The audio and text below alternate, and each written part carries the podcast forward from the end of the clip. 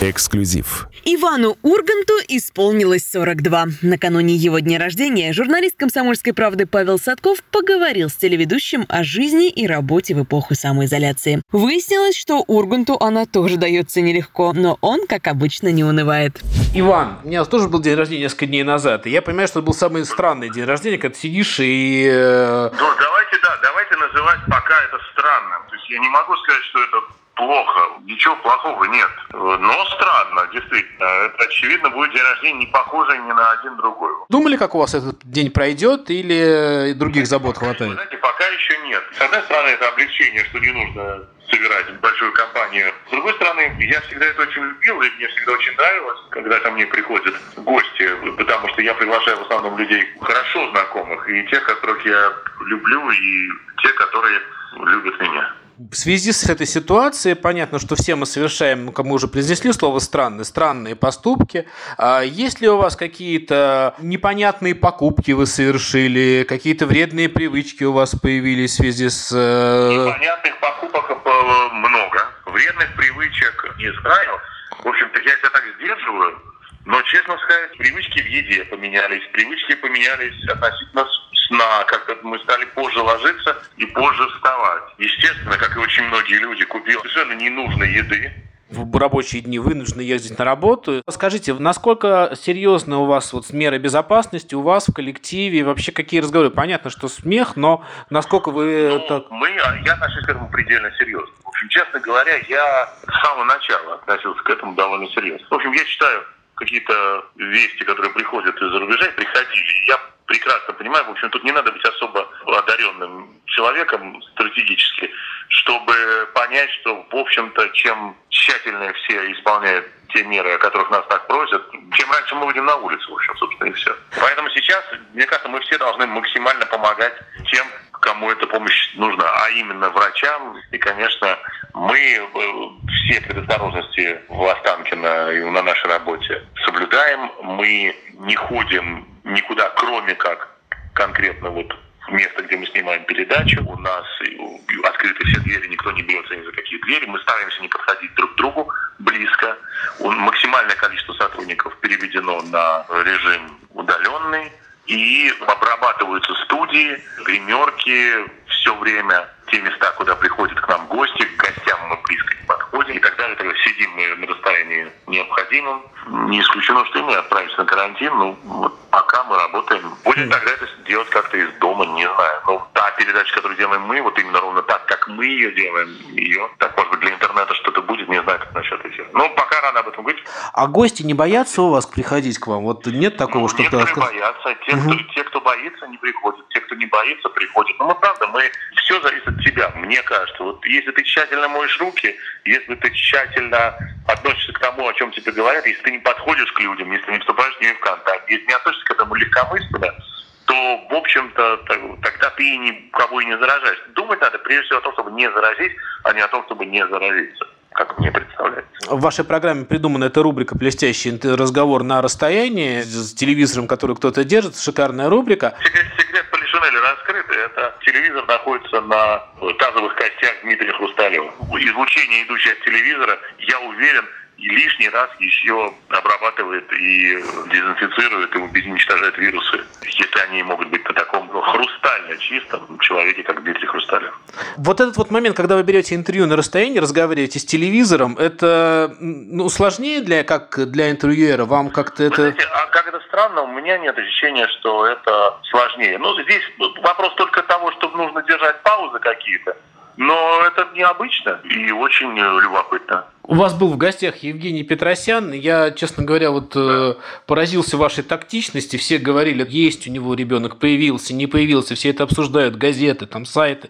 Я как-то ждал, что был, как будет какой-то полунамек. И, конечно, то, что вы ничего не спросили, это вот тактичность, да, ваша, или что-то другое, просто там какая-то была договоренность не говорить об этом. Ну, наверное, всех это страшно интересовало, но в моем случае мне, если честно, Евгений Ваганович интересует и безотносительно его репродуктивной функции.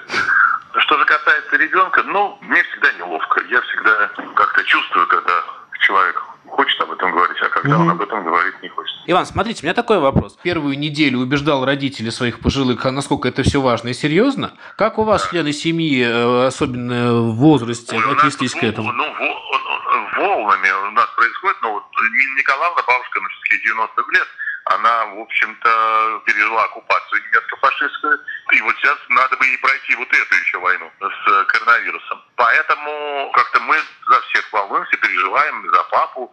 Я переживаю и за родителей, и за родителей жены, и за всех людей, собственно, взрослых и пожилых, которые носительно. Мы их всех оградили, мы им всем запрещаем выходить из дома и просим их, и, и убеждаем их, что лучше этого не делать. И, в общем-то, мне кажется, у нас ни с какими вескими пока такими средствами возражениями мы не сталкивались. Вообще самое главное помнить о том, что у всех у нас есть родители, у нас есть бабушки, у нас есть дедушки, и веселые молодые ребята, которые действительно вот переболеют этим вирусом, не заметят, два раза чихнут. И в этом-то и опасно того, что ну, бабушки и дедушки могут совершенно этого и не пережить прошлый раз мы когда с вами разговаривали, вы говорили, что читаете Юрия Роста. Понятно, что сейчас все хвалятся, ну не хвалятся, а каким-то образом э, замечают, что стали читать больше.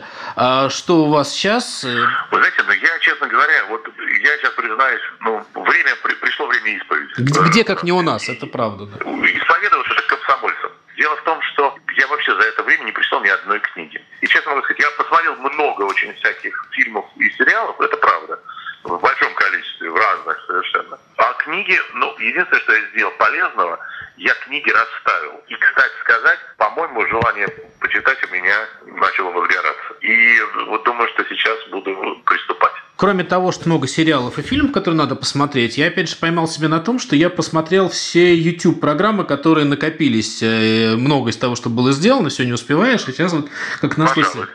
Так как-то вышло, что на прошлой неделе вы стали невольно частью небольшого скандала, который был после YouTube-программы у Ксении Собчак, где был э, Александр Гудков, и там про Гафта была вот эта история.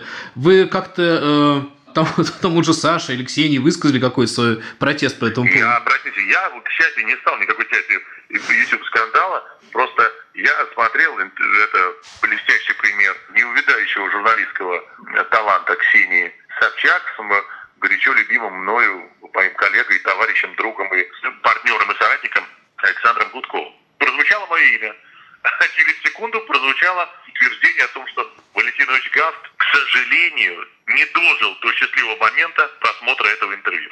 В чем я тут же усомнился. И нам позвонил и Саша, и Ксюша. И с э, холодной стальной ненавистью в голосе их обоих и уличил в этой чудовищной ошибке. Вот. Вспоминается фильм «Зимний вечер в Каграх», персонаж Александра Жирента, и фраза о том, что и ушел, знаете ли, как-то незаметно. Единственное, что говорят, когда такое происходит, люди живут после этого долго, но вот я желаю Валентину очень большого здоровья и э, долгой жизни. Как вы понимаете, злого умысла это произошло. Да нет, ну понятно.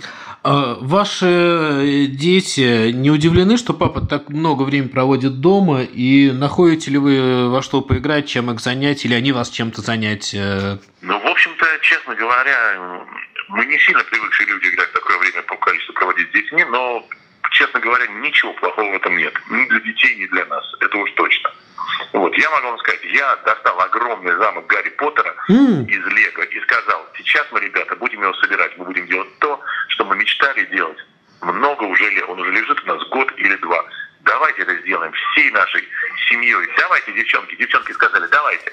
После этого я сел, они сели, и они ушли где-то секунд через 40. И я уже четвертую неделю, вот мне кажется, я вот как вот четвертую неделю я строю этот гребаный замок Гарри Поттера, вот эту школу Хогвартс. И никого нет рядом. Даже собаки презрительно, пробегая мимо, прибавляют скорость. Вообще, мне кажется, все задумались, ну вот люди, у которых в момент начала этой изоляции не оказалось семьи, например, рядом. Мне кажется, что эти люди думают о том, что как бы было бы хорошо, если бы семья была, и, в общем-то, это их подтолкнет к тому, чтобы выйти из одиночества, перейти в фазу семьи, детей и домашних животных, что, как мне кажется, всегда хорошо. Спасибо огромное, Иван, ну, с днем рождения, и спасибо, что вы ходите, правда, это очень такой... Спасибо, спасибо вам э, большое, я благодарю и вас, и благодарю всех, в общем, наших зрителей, и ваших читателей. В общем, желание у меня только одно, вот всех обнять и накормить. Надо же, я никогда не думал, что вот такая любовь к людям у нас во всех есть, понимаете? Как оказалось, нам так немножко, ну, нам нужно просто всех развести по углам, чтобы мы поняли, как мы.